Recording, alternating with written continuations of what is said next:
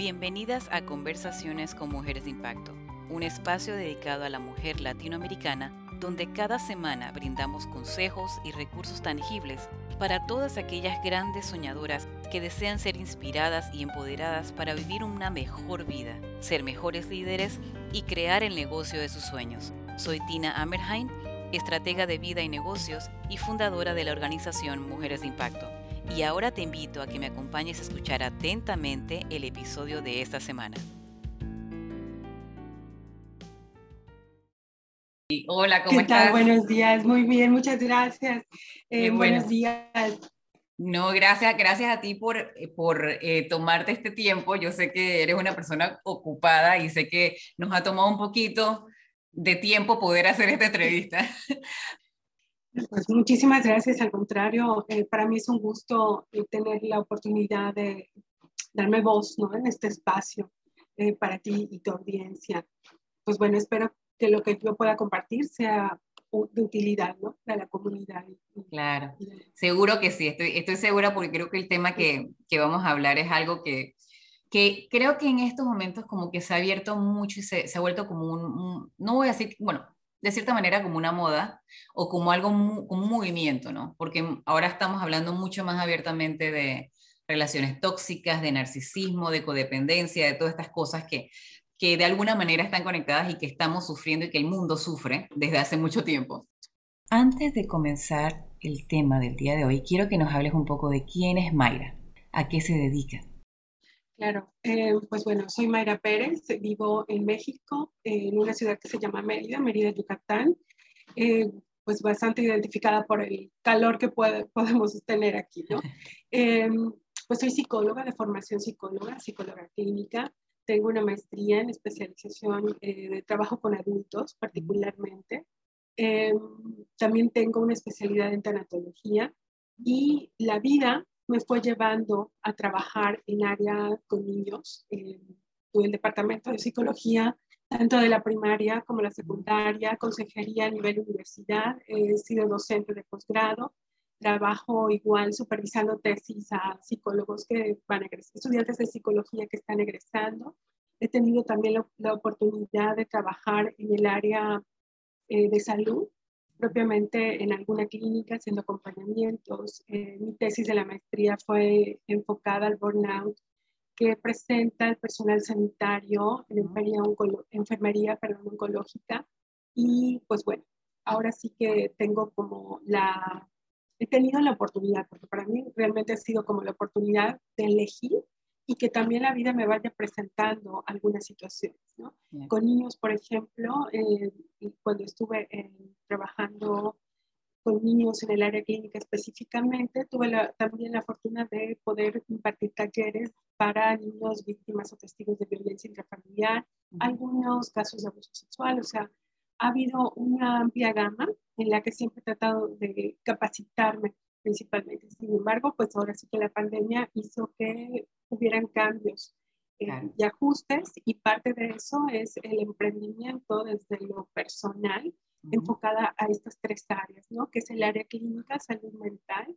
Eh, también como tanatóloga, para mí es muy importante poder aportar algo desde la tanatología uh -huh. y a manera de experiencia personal y como una necesidad que empezó a aparecer de manera más frecuente en las consultas privadas, es que abro entonces este tercer eh, vertiente donde abordo específicamente las relaciones eh, que presenten algún abuso psicológico o emocional, uh -huh. como son las, el abuso narcisista. Claro. Porque no, e, es un trabajo aparte de uh -huh. lo que a lo mejor pudiera ser una relación de pareja, digamos, eh, tradicional o normal. Sí, porque hay, muchos, hay muchas consecuencias de ese abuso narcisista. Y yo creo que muchas de las, de las personas no están claras o, o, o no entienden la gravedad o qué, o qué tan profundas son esas heridas, porque son heridas que no se ven, ¿verdad? Físicamente no se ven. Sí, ¿no? efectivamente. Eh, y, y, a mucha gente no lo entiende, mucha gente ignora eh, ese tipo de cosas y, y, creo que el hecho de, de, que vayamos a hablar de esto y, y expliquemos cuáles son esas características o cómo, cómo identificamos de repente estar en una relación que, que nos está causando, ¿verdad? Eh, daño emocional y daño psicológico, cómo poder ir desconectándonos de eso, no saliendo de esa, de esa relación. Yo también he trabajado con, con personas que han estado en, en situaciones de, de, relaciones tóxicas, de, de abuso narcisista y también de codependencia creo que es, es, algo que, como te mencioné anteriormente, parece que es como una moda, ¿no? Últimamente, pero creo que es porque no es que sea moda, sino es, es que ya estamos dispuestos a hablar más de eso.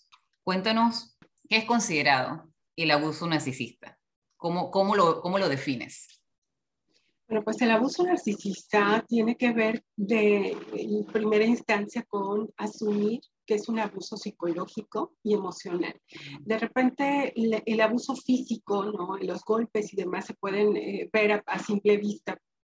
Y cuando hay un abuso psicológico es mucho más difícil de detectar. Sin embargo, las secuelas o las consecuencias o el impacto que tienen las personas es algo que va poco a poco eh, creciendo.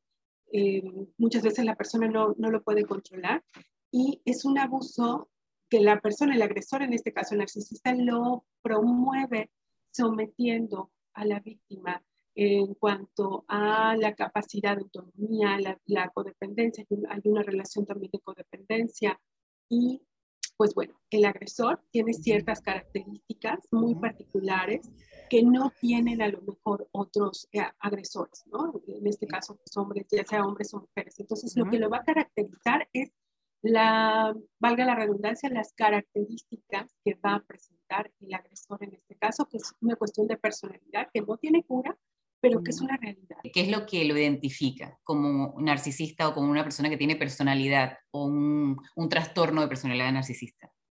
Claro, pues bueno, el narcisista, algo que tenemos que tener muy en cuenta es que hay como diferentes grados. O sea, no es, lo, no es igual la persona que tiene rasgos. Todos nosotros podemos tener rasgos de algo, por ejemplo, de, de a lo mejor histrionismo, que nos encante a lo mejor eh, ser el centro de atención, eh, dependencia, a lo mejor es la amiga que le decimos, oye, me acompañas al baño, pero son rasgos que son controlables. Entonces, conforme va creciendo, es cuando entonces podemos hablar ya de un narcisismo y de un trastorno narcisista de la personalidad que deben de cumplirse tres, em, digamos, criterios para que puedan existir. Esos son la grandiosidad, ¿no? Como esta parte de sentirme eh, lo mejor que puede haber, pero no en términos de una autoestima sana, sino ya en términos de que realmente creo que en la vida no hay alguien mejor que yo y si alguien quiere enseñarme algo, o sea, no voy a tener esa capacidad de reconocer que hay un área de oportunidad, ¿no? Como muy breve. Luego está esta necesidad de admiración. Los narcisistas generalmente están buscando halagos, ya sea dentro de la familia, en el trabajo, eh, con la pareja, porque necesitan compensar de alguna forma lo que, todas las necesidades emocionales y finalmente la falta de empatía que esto es clave a la hora de detectar si estamos con un narcisista, porque probablemente nuestras necesidades emocionales en lo que compete a una relación de pareja no van a ser cubiertas. Y no estamos hablando de que sea algo relacionado que esperemos que la pareja nos resuelva la vida, sino específicamente si hay un conflicto, no va a haber una resolución porque la persona es incapaz de asumir inclusive la responsabilidad y de ponerse en el lugar. Perfecto. Entonces, estas tres áreas o tres aspectos que son característicos del narcisista o de una persona con trastorno narcisista hablaste ah, de, grandiosidad, o sea, esa, creencia, porque son personas que se creen realmente de que son superiores a todo el mundo. También la parte de admiración, la necesidad de que estén constantemente adulándolo, recibiendo, ¿verdad? Este tipo de comentarios o, demostraciones de que, ¿verdad? Eres lo máximo. Y la falta de empatía.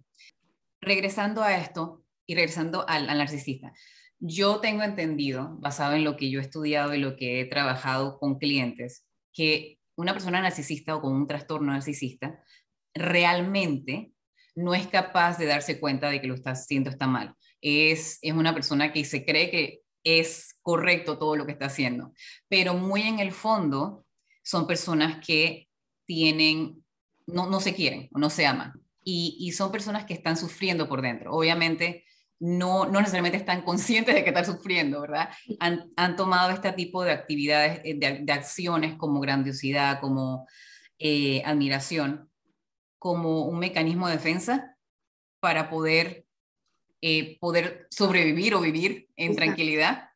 Eh, ahora, cuando una persona está en una relación con, una, con alguien, ya sea hombre o mujer, que presenta este tipo de, de características, ¿qué hace el narcisista que afecta a la persona, a, la persona que no es narcisista, por decirlo así, porque puede ser que esa persona tenga otro, otro tipo de trastorno, otro tipo de necesidad, otro tipo de cosas. Pero ¿qué es lo que hace el narcisista para afectar emocional o psicológicamente a la otra persona? Eh, pues bueno, eh, como bien dices, hay una base, ¿no? Hay un porqué eh, de que existan y la forma de compensar es usar los recursos de la, de la persona, de la pareja en este caso. Entonces, eso es algo que de inicio tenemos que tener muy en cuenta. ¿Cómo puede afectar, cómo puede impactar? Eh, a través de la manipulación. La manipulación es por excelencia, yo creo que el arte que ellos utilizan de alguna manera para ir endulzando el oído, para ir metiéndose en la vida de la persona y entonces conseguir que tú hagas lo que quieren. De igual manera, eh, pueden, por ejemplo, verte como un objeto, cosificar a las personas, esto mm. también es como algo característico, te van a intimidar, van a chantajear. Eh, cuando están, cuando se ven a lo mejor expuestos o descubiertos de alguna forma, entonces como que reducen el grado de manipulación y entonces continúan con esta dinámica de otra vez el chantaje para que tú no te vayas, ¿no? Eh, es una necesidad de halago también, o sea, van a estar requiriendo de ti que les dé ese famoso suplemento. El suplemento no es otra cosa que aquellas dosis, como si fueran las vitaminas del narcisista, que necesitan escuchar o ver de ti, ya sea en lo emocional, ya sea inclusive en lo sexual, o sea, todo lo que tú le puedes proveer de alguna manera la búsqueda de reconocimiento, van a estar hablando constantemente de ellos, no más que interesarse en tu día, y si se interesan en tu día es por, como un trámite o un protocolo, a excepción de que sean las primeras fases, que allí entonces sí les conviene que tú les proporciones información porque a través de esa información van a buscar a lo mejor un área de vulnerabilidad para llegar mm. a ti, ¿no? Entonces, em, pues bueno, hay como mucha presencia de intolerancia ante la crítica. Cuando tú le dices algo, para que una pareja tenga relaciones saludables, tenemos que tener la capacidad de hablar de todo aquello que nos está impactando, nos está afectando. Y entonces, cuando tú le haces una retroalimentación, pues bueno, va, no va a asumir la corresponsabilidad que le corresponde. Va a tender a triangular, eso también es un impacto, es un efecto que puedes ver, triangular con el trabajo, con la familia, con exparejas, con las amigas, y mm. entonces allá es cuando ya empezó a avanzar y entonces ya estamos en la fase de devaluación, ¿no? Porque pues, el, ciclo del abuso narcisista se caracteriza, se caracteriza perdón, por cuatro fases principalmente. Pueden inclusive sentir algo de envidia, o sea, tú puedes sentir que la persona o tu pareja narcisista en este caso tal vez no quiere verte crecer o no te alienta o no promueve como, como esta parte de apoyo emocional, ¿no? Que una pareja pues, bueno, debe estar implícito que esté tus necesidades, tus intereses, tus metas, tus proyectos pasan desapercibidos y van en función a que él pueda o ella eh, cumplirse. Sin embargo, es como inclusive la prevalencia, viendo estadísticas y demás, como se presenta más en hombres que en mujeres pareciera, ¿no?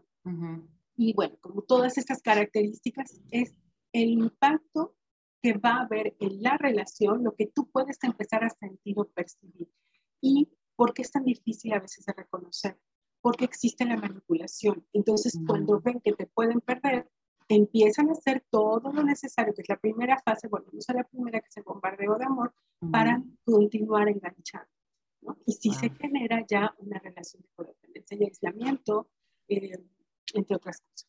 El, eh, mencionas, gracias por, por esa explicación. Ahora, regresando a la parte de las fases de la relación narcisista, hablaste de, de que la primera es, es un bombardeo de amor.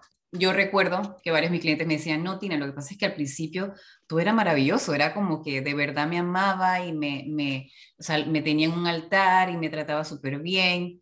Las personas narcisistas tienden a ser muy encantadoras cuando quieren lograr algo o cuando tienen un objetivo, porque siempre tienen un objetivo, ¿verdad? Siempre. tienen esa primera etapa y por eso es que mucha gente no puede reconocer y no pueden de verdad ni siquiera aceptar cuando le dicen esa persona que está ahí o ese esposo que yo tengo o esa, o esa amiga o ese amigo es narcisista y, hay y el resto de las personas que están afuera, ¿verdad? De ese círculo o de, ese, de esa relación se quedan sorprendidos porque no lo pueden entender, porque esa persona narcisista siempre ha sido muy encantadora con el resto del mundo. Eso creo que es algo que también muchas, muchas parejas o muchas personas que sufren de este abuso, digamos, sufren el hecho de que la gente tampoco les cree.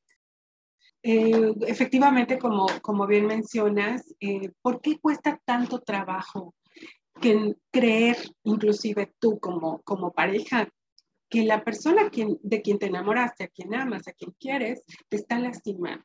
Si bien es cierto que terminar una relación o reconocer que tu relación no está haciendo lo que esperabas es un duelo, hablando de, esta parte del duelo, del dolor, de asumir y reconocer que la vida que proyectaste no era así, si ya de por sí conlleva esa, ese, ese reconocimiento de la realidad, cuando estás en una relación con un narcisista, además de que tienes que reconocer que la relación no avanza, no funciona, también hay que reconocer que la persona te está agrediendo, te está sometiendo y te está anulando dentro de la relación. Entonces, los narcisistas tienen como una, como si fuera una máscara. De hecho, una de las imágenes que, tengo en mi cuenta se llama Lobo estás ahí. ¿Por qué elegí el nombre y por qué puse esta imagen? Hay, una persona, una niña disfrazada de, caperucita, cuando se quita la máscara está el lobo. Entonces muchas veces se muestran de esa forma, inocentes, encantadores, seductores, no porque sufran, no son estrategas. Ellos tienen una estrategia general. Mm. Entonces, cuando van avanzando la relación y cayendo las caretas, tú te puedes dar cuenta, pero tú estás inmersa en este ciclo las personas con las que conviven, a lo mejor compañeros o compañeras de trabajo, jefes, familia, inclusive tu propia familia, tus propios amigos, pudiera ser que duden porque ante ellos se muestran de una, de una forma diferente. Por eso es tan importante que cuando decidimos terminar la relación, tener apoyos, porque, bueno, volvemos a la parte del ciclo, en alguno de los, de los puntos de este ciclo podemos tender a regresar porque ellos nos quieren volver a enganchar. Entonces, el tener un apoyo que realmente te crea, que realmente te recuerde, inclusive apropiarte de la realidad, esto es básico. Escribir lo que vayas recordando te ayuda también a dar sentido de la realidad. ¿Por qué?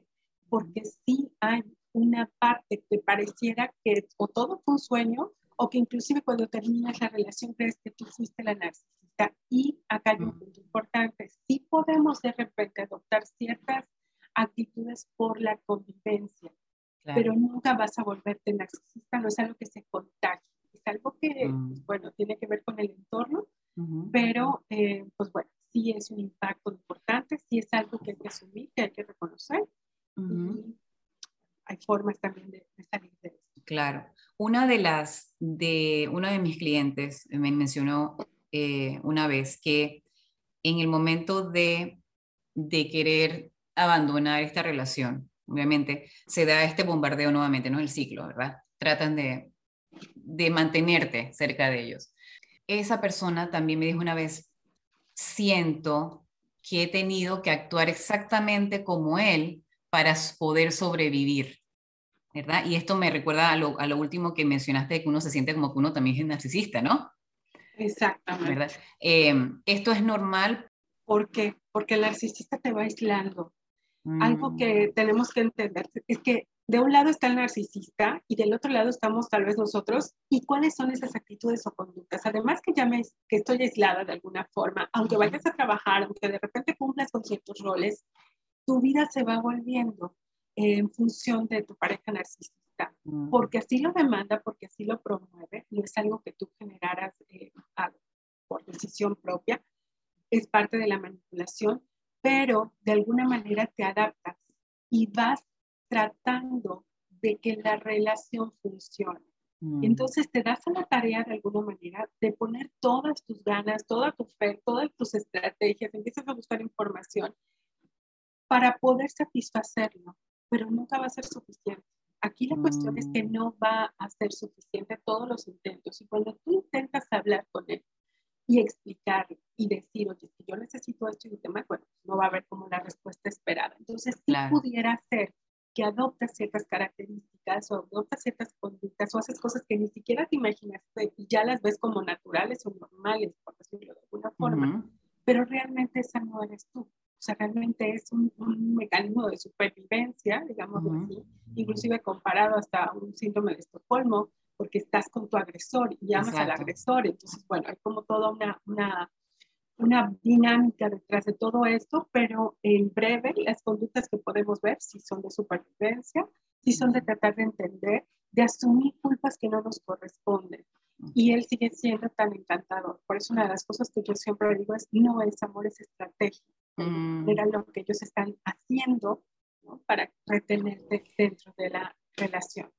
Es una dinámica bien, bien compleja, ¿verdad? Y, es, y por eso es que muchas personas pasan por, relaciones largas estando en esta situación o terminando relaciones pero con, o, sea, o repitiendo el mismo tipo de patrón porque sabemos que y esto es mi opinión personal también hay cosas que la otra parte que la otra persona tiene algunas necesidades, ya sea como, eh, por eso es que mencioné la parte de la codependencia o otro tipo de trastornos, otro tipo de traumas, traumas que esa persona pueda tener, que hacen que ese narcisista pueda envolver a esa persona, ¿verdad? Entonces, esa persona ya viene afectada por algo, ya viene afectada por un trauma infantil o por alguna otra cosa. El narcisista se aprovecha de esa situación. ¿Cómo hace esa persona para salir de ahí? ¿Qué, ¿Qué, es lo primero que tiene que hacer una persona cuando se da cuenta de que no yo, no, yo no voy a ser feliz con esta persona, yo estoy sufriendo mucho y tengo que dejarlo? ¿Qué puede hacer esa persona? Pues yo creo que es la parte más complicada y más difícil de asumir y de reconocer emocionalmente hablando. Yo creo que abrir los ojos ante la realidad contundente, innegable, reconocer, por eso es tan importante conocernos y saber de nuestra historia de alguna manera, porque eh, efectivamente, ¿por dónde entra el narcisista? A partir de la vulnerabilidad que nosotros podemos tener, que la persona puede tener, cuando están en el bombardeo de amor, que es la primera parte, generalmente allí si ella escucha, hay algo que se puede llamar eh, efecto espejo, le gusta la misma música que a ti, le gusta, pareciera que tienen los mismos gustos. Entonces, todo es perfecto. exacto, de allá va conociendo la historia, pero cosa curiosa, eh, una, de, una de, mis, de, mis, de mis clientes me decía, oye, Mayra, es que fíjate que cuando lo conocí me dijo que le gustaba esto y el teatro y tal, como a mí, y después, eh, un tiempo después, tuvo eh, ya la oportunidad de saber quién era la, la, expareja y era completamente opuesto y también le encantaba todo lo de la expareja. Entonces, mm. ese amor es estrategia y hay que tener muy en cuenta esto. Entonces, reconocer nuestra historia, tiene que ver con reconocer también la vulnerabilidad y qué es lo que necesitamos. Muchas veces mm. tratamos de reparar con otras personas aquello que todavía nos duele, esas pequeñas mm. heridas emocionales que podemos tener. Y de eso se aprovecha también el narcisista. ¿Qué puedo hacer? Entender cuál es el ciclo del abuso narcisista, aprender a identificarlo, eh, que son cuatro fases principalmente, que está el bombardeo de amor, luego viene la fase de evaluación, que allá es donde existe el gaslighting, por ejemplo, que la, etapa de, de, evaluación es eh, básicamente ya estoy enganchada, ya me siento enamorada, ya me siento eh, comprometida de alguna manera con la relación y entonces al bajar las defensas empieza esta fase de la devaluación donde nos critican, donde hacen... Donde te, hacen creer que lo que tú estás pensando no es lo correcto. Exactamente, ¿no? Como ya está perdido. Luego viene el descarte, ¿no? cuando se alejan, cuando se van, inclusive te pueden descartar con alguien con quien te estuvieron triangulando, como una exnovia, como una amiga, como alguien, pero hay, una, hay un cuarto momento que es el hoovering, lo que se conoce cuando el, narcisista regresa, ¿no? Este, mm. Y algunas veces regresa tan solo comprobar si todavía sigue teniendo ese control sobre ti. Cuando te descartan, cuando se ven descubiertos, cuando entonces tú ya empiezas a empoderarte de ti, a darte cuenta que hay algo que no está bien y empiezas a irte. Por eso es la importancia. Y respondiendo a lo que, a lo que tú este, preguntabas, es cómo le puedo hacer, cómo me puedo ir de allí, contacto cero. Si no hay hijos es mucho más fácil. Y si hay hijos y tengo que seguir en contacto con la persona, pues bueno, generar estrategias, que hay varias de las que se puede hacer uso, pero definitivamente irte de allí. Mm. Eh, algunas veces tenemos esperanzas que, que, son un poco tóxicas y algunas veces tenemos que asumir que hay esperanzas que necesitan acabarse. Y el que el narcisista cambie es una de ellas. Entonces, contacto cero es como así tal cual, cero contacto con la persona, entender el proceso, porque después hay secuelas y son secuelas importantes anímicamente hablando, emocionalmente hablando, inclusive económicamente hablando. Eh, y bueno, hay que hacernos cargo. Por eso es tan importante el tener la conciencia como mujeres, como personas, de a quién tenemos al lado, qué necesitamos, porque muchas veces vamos coartando nuestros propios proyectos e intereses, dado que no podemos evolucionar por la persona también que tenemos a un lado. Ya lo que es bien importante es tener siempre muy presente que lo que el narcisista haya hecho o el tiempo que hayas estado en la relación, lo que él hizo no fue tu culpa. No somos responsables de su culpa. Aceptar eso, ¿no? También, porque, porque parte del, del juego del, del, abuso narcisista es eso, hacerte sentir que no vales, que, que todo es tu culpa, que todo lo que pasó, ¿verdad? Claro. Este, antes, cuando te conocí tal cosa, y bueno, vamos eh, sufriendo en el autoestima. ¿no? Y esa manipulación y esa burla, ese gaslighting que también pasa, no solamente se trata de, de hablar o de dirigir eso hacia tu tu, tu, físico, ¿verdad? También hay situaciones que tienen que ver con burlarse de tu trabajo, de tu profesión, o utilizar esa información que tú le diste, ¿verdad? De tu familia o de cosas privadas, cosas eh, de tu pasado, y la utilizan, ¿verdad? Para entonces eh, achicarte. Efectivamente, eh, no solo es con situaciones a lo mejor físicas, de anatomía, de cuerpo y demás, sino de inclusive capacidades que puedes tener. Recordemos que el narcisista, ¿qué es lo que le llama la atención? Eso que ve en ti, las destrezas, las capacidades, el, el, todo lo que tú eres, que él desea poseer, pero que mm. probablemente personalmente no las tenga. Entonces te va a atacar e inclusive puedes sentir envidia por eso de mm. repente, y de hecho justo ahora tengo una clienta que, que tiene esta parte, es súper preparada, etcétera, me dice, Mayra, es que te juro que me dice algo y me desarma, me hace dudar de mis capacidades, de mis habilidades, mm. entonces bueno, estamos trabajando también esa parte. Entonces va en función de muchas cosas, puede ir a tus, en función de tus hábitos, de tus intereses, de tu mm. trabajo, de tu persona, obviamente, de la comida que le guisas, de las sorpresas que le das, o sea, nunca va a ser suficiente, porque porque la parte donde te va a hacer sentir vulnerable o eh, la luz, el gaslighting, por ejemplo, es, esta parte de distorsionar la percepción que tú tienes de las cosas, te va a hacer dudar de ti. Pero recordemos que esas mismas características que él vio en ti, que desea, son las mismas con las que después te va a tratar de hacer menos en la fase de evaluación para que tú dudes de ti y entonces tenga mucha más influencia Claro. Y la dinámica es esa, ¿no? Te estoy devaluando, te estoy achicando, porque entonces eso también me hace sentir mejor, me hace sentir bien, me hace sentir en control. Exacto, porque mira quién era y entonces logré hacerla de, menos, ¿no?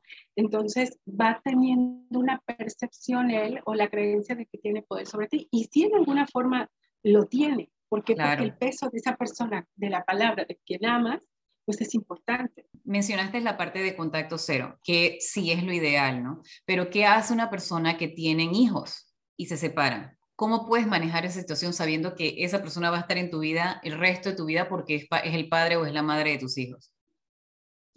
Bueno, lo primero es no perder de vista de quién te está separando, em, apropiarte de tu realidad, y va en dos sentidos, considero que son como las fortalezas que puedes tener. Uno, asumir el papel de víctima, porque de una relación narcisista, de abuso narcisista, eh, sales siendo una víctima. Eso no mm. significa que no puedas recuperar. Entonces, si eres una víctima, pues obviamente hay un victimario que estuvo promoviendo ciertas cosas. Por otra parte, apropiarte de tu realidad, el narcisista dentro de la manipulación puede hacer que dudes y culparte y responsabilizarte. Entonces, si tú estás trabajando en ti y sabes que realmente lo que pasó fue cierto, entonces es mucho más fácil que aprendas a poner límites. Hay una estrategia que se llama de la piedra gris, que en breve es literalmente imaginarnos que somos una piedra, o sea, que es una piedra, no hace nada, no hay una expresión de emociones, no hay una reacción, eso es muy importante. Cero reacción cuando la persona, el ex esposo, eh, pareja, tengas que convivir con él. Por ejemplo, si está en el trabajo, inclusive, si es algún familiar, inclusive. O sea, que de ti deje de obtener ese suplemento o ese reforzador que obtenía previamente, que es justamente de lo que se va alimentando de tus emociones. Entonces, eh, una de las estrategias, si yo tengo que contactarte de alguna forma, pues es justamente cero emoción. O sea, así como si yo fuera una piedra, mis, eh, mis gestos no van a reaccionar de ninguna manera, inclusive si te dice algo para pedirte, muchas veces te van a provocar tratando de someterte otra vez o de haciendo comentarios que saben que te pueden, que te duelen, que te, que te causan una reacción, porque te conoce además. Entonces, ¿qué es lo que hay que hacer? Cero reacción. Aunque sé que es injusto, pareciera muy injusto por dentro, pero de alguna manera estamos promoviendo que te descarte finalmente que ya no quiera regresar. Es decir, que ya no le sirvas, entre comillas, obviamente no porque seas una persona que no sea valiosa, sino porque no necesitas en tu vida una Que deje de buscar, perdón, de encontrar en ti eso de lo que se alimentaba. Entonces, cero reacción. Perfecto, perfecto. Y aunque ya hemos salido de esa relación, ya nos separamos de esa persona, ¿qué más tenemos que trabajar? Porque tú y yo sabemos que la persona que, está, que pasó por ese abuso tiene, tiene muchas secuelas emocionales y muchas cosas de trabajar emocionalmente, ¿verdad? Porque su autoestima está en el piso y todas estas cosas. ¿Qué otras cosas tendría que hacer una persona para poder ir avanzando y saliendo y comenzando a tener un poco más de confianza en sí misma, un poco más de seguridad y empoderarse? Entender, el entendimiento nos da poder, el conocimiento nos da poder, buscar ayuda, las secuelas que deja realmente un abuso narcisista son importantes. Insisto, no por esto no, pueden, eh, no podemos reparar emocionalmente. Sin embargo, en lo primero a lo que nos confrontamos es el estrés postraumático. Cuando sales, ya no sabes a lo mejor ni de dónde va a venir el golpe emocional y eh, puede empezar el bombardeo de amor otra vez. Entonces, mm. ¿qué es lo que puedo hacer para al inicio reconocer desde dónde estoy partiendo? Entender cuál es la dinámica del narcisista, pero no engancharnos con su historia.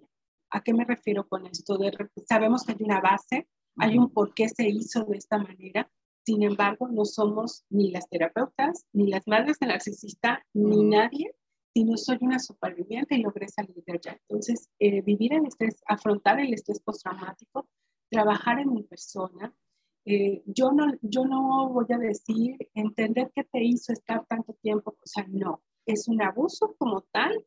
estuviste cautiva emocionalmente, viviendo un sometimiento psicológico importante y lo que podemos hacer cuando nos separamos es trabajar en tu persona, retomar las riendas de tu vida. Probablemente, no puedo generalizar porque cada persona parece que es un mundo, pero probablemente ni siquiera estés en la situación más bollante, a lo mejor dependes inclusive económicamente de él o a lo mejor te quedaste sin amistades y te vas a confrontar además que habrá gente que no te crea y empieza la famosa difamación. Mm. Entonces, anticipar que la persona va a estar difamando, te va a estar hablando mal de ti, va a inclusive decir cosas que él te hizo como si tú fueras la causante o como si tú las mm. hubieras hecho. ¿no? Entonces, yo creo que la herramienta más importante es asumir desde dónde estamos saliendo. El número dos, buscar ayuda para que emocionalmente te vayas fortaleciendo y vayas tolerando, porque es tolerar también la separación y no volver a caer. ¿Cuál es la diferencia entre el bombardeo de amor y el hoovering? Por ejemplo, que el hoovering ya es la última parte, que es cuando el narcisista regresa. Y en el bombardeo de amor, cuando recién lo conoces, pues todo es miel sobre hojuelas, ¿no? Casi, casi como la película esta del de, estafador de Tinder, ¿no? Que es un, hombre muy seductor, cautivador, te da regalos, este, a lo mejor el sexo es buenísimo y tal. Bueno, ahora, cuando termina la relación, empieza el ciclo del bombardeo de amor para el juvenil, de alguna manera yo ya tengo un antecedente, yo ya sé qué esperar, ya tenemos una historia. Y entonces, si yo también ya sé cómo se va a conducir, pues puedo prevenir, ¿no? Y te empiezan a llamar te empiezan a acosar. Por eso el contacto cero incluye redes sociales también. Bloqueo, elimino amistades, elimino familia, lo mejor que esté en contacto, etcétera, y pongo candados, todos los candados posibles por los que el narcisista pueda llegar a ti. Y si hay hijos, pues bueno, emplear esta estrategia. Entonces es todo un proceso, hay una lógica, hay una forma de, de, de sobrellevarlo, pero sí es importante buscar apoyo este, emocional, ¿no? Y alguien a lo mejor en tu red de apoyo de amistades o familia que te crea, que no te cuestione, a quien puedas acudir y que también sea como una forma de recordarte de dónde estás saliendo. Definitivamente, el apoyo eh, emocional, ya sea, como mencionaste, eh, alguna amistad, algún familiar, alguien que, que, esté allí para escucharte y que no te juzgue, porque eso también es importante, ¿verdad?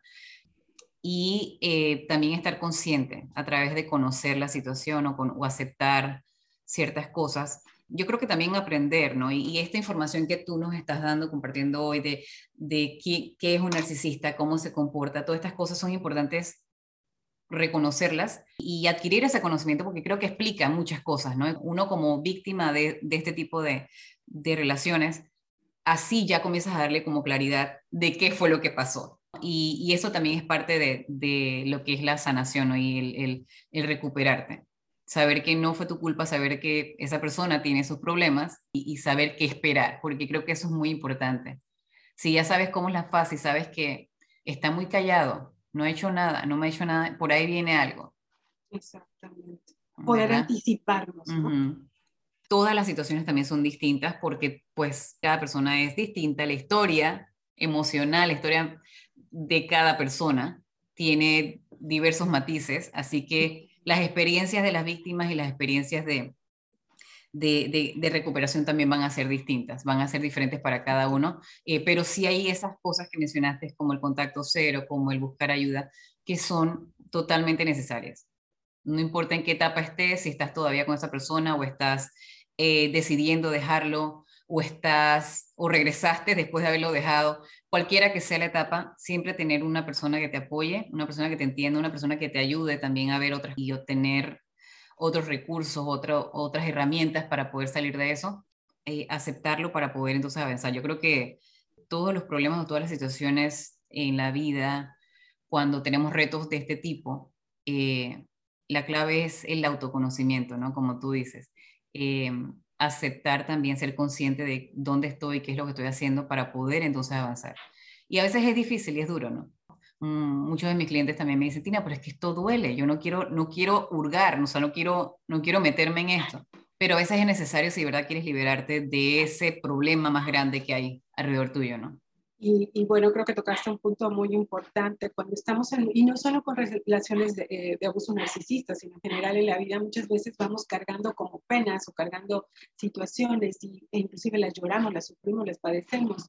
Y creo que cuando nos ocupamos, nos abrimos una oportunidad, una posibilidad de vida diferente y probablemente si acudes a terapia, si acudes con un psicólogo, si buscas ayuda, lo que quieras, probablemente vayas a tocar otra vez esa herida, pero entonces la vas a tocar para sanar. Si has llorado tanto tiempo o si lo has padecido tanto tiempo, pues a lo mejor hablar de eso, ponerlo en palabras, tocar ese dolor, pero para repararlo y poco a poco ir dejándolo atrás. Así es, así es. Mayra, muchas gracias por tu contribución el día de hoy, por todo lo que has compartido. Yo, yo estoy segura que mucha gente se va a beneficiar de escuchar esta, esta información, porque sabemos que hay mucha gente que está pasando por situaciones eh, de este tipo y como mujeres de impacto y como mujeres que, que somos empáticas y que tenemos compasión, eh, eh, queremos, ¿verdad? Que, que, que, la gente que está sufriendo por eso deje de sufrir o que se dé una oportunidad de tener una mejor vida, una mejor experiencia de vida, porque sí se puede, por más difícil que a veces se vea como, como que es imposible, como que personalmente puedo decir lo que yo he tenido que pasar por muchos procesos de autoconocimiento y de sanación y sí es difícil, pero, pero cuando uno cruza esa barrera y cuando uno entiende y se conoce más a uno mismo, de verdad puedes disfrutar mejor de la vida. Justamente, o sea, el, el poder entendernos y tenernos paciencia. Yo creo que una, una, de las claves es también la paciencia, tener paciencia para nosotros, para nuestro proceso y eh, por muy adversas que sean las situaciones, no necesariamente van a definir el resto de nuestra vida y el resto de nuestra historia. Entonces es la importancia de tocar heridas, pero para sanarlas, para recuperarnos y abrir una nueva posibilidad. Y en cuanto al ciclo del abuso narcisista, si estamos todavía creyendo que no vamos a poder superar, tiene que ver con el vínculo traumático. Entonces, por eso es tan mm. importante pedir ayuda, porque cuando empiezas a trabajar, pues bueno, muchas posibilidades se abren y vuelves a ti de alguna manera, ¿no? Y vuelves a hacerte cargo de tu vida e inclusive a tener relaciones en el futuro, pues mucho más eh, de provecho y, claro, sanas. ¿no? Exacto. Sí. Sí. Bueno, gracias de nuevamente por compartir este tiempo con nosotros y esta información. Te lo agradezco de todo corazón. Y lo más importante, quiero cerrar este, este episodio recordándoles que sí se puede, sí se puede lograr eh, sanar esas heridas, sí se puede tener una, una vida feliz, porque todos nos merecemos tener una vida feliz. Y el haber de repente caído en una situación así donde fuiste víctima de, una, de un abuso, de una relación tóxica, no significa que esa va a ser tu única realidad, no significa que eso es lo que tenías eh, destinado. Yo no creo que Dios nos haya hecho para, para sufrir, ¿verdad? Así, que recuerden eso, chicas, mujeres de impacto que están escuchando, todas estamos aquí, podemos sanar y podemos avanzar y podemos ser felices. Sí, gracias Mayra. Antes de que terminemos, ¿cómo pueden comunicarse contigo para conocer tu trabajo y, para, y en caso de que quieran trabajar contigo? Pues muchas gracias. Em, tengo la cuenta de psicología que es arroba Mayra Pérez psicóloga, todo en minúsculas, eh, y tengo la de eh, enfocada a narcisistas, específicamente el abuso narcisista, que es arroba lobo, estás ahí, mx. Ya luego les, les puedo compartir la historia al respecto. Y pues bueno, me uno a esta voz de esperanza, Tina. Muchísimas gracias por abrirme este espacio y tener la oportunidad también de compartir este mensaje. Y me uno a esta voz de esperanza. no está determinado, no está definido, podemos hacer muchísimas otras cosas, solo hay que ocuparnos de hacernos cargo de lo que nos corresponde. Gracias por acompañarnos en este episodio. Estoy segura que esta información ha sido muy valiosa y va a ser de mucho beneficio para ustedes. Les recuerdo que nos sigan en nuestras páginas de redes sociales, en Instagram y en Facebook nos pueden encontrar como Mujeres de Impacto. Recuerden chicas, ustedes son mujeres de impacto y pueden lograr lo que se proponen. En nombre mío y de todo el equipo de nuestra organización, les deseamos una hermosa y productiva semana y las esperamos la próxima semana con un nuevo episodio de Conversaciones con Mujeres de Impacto.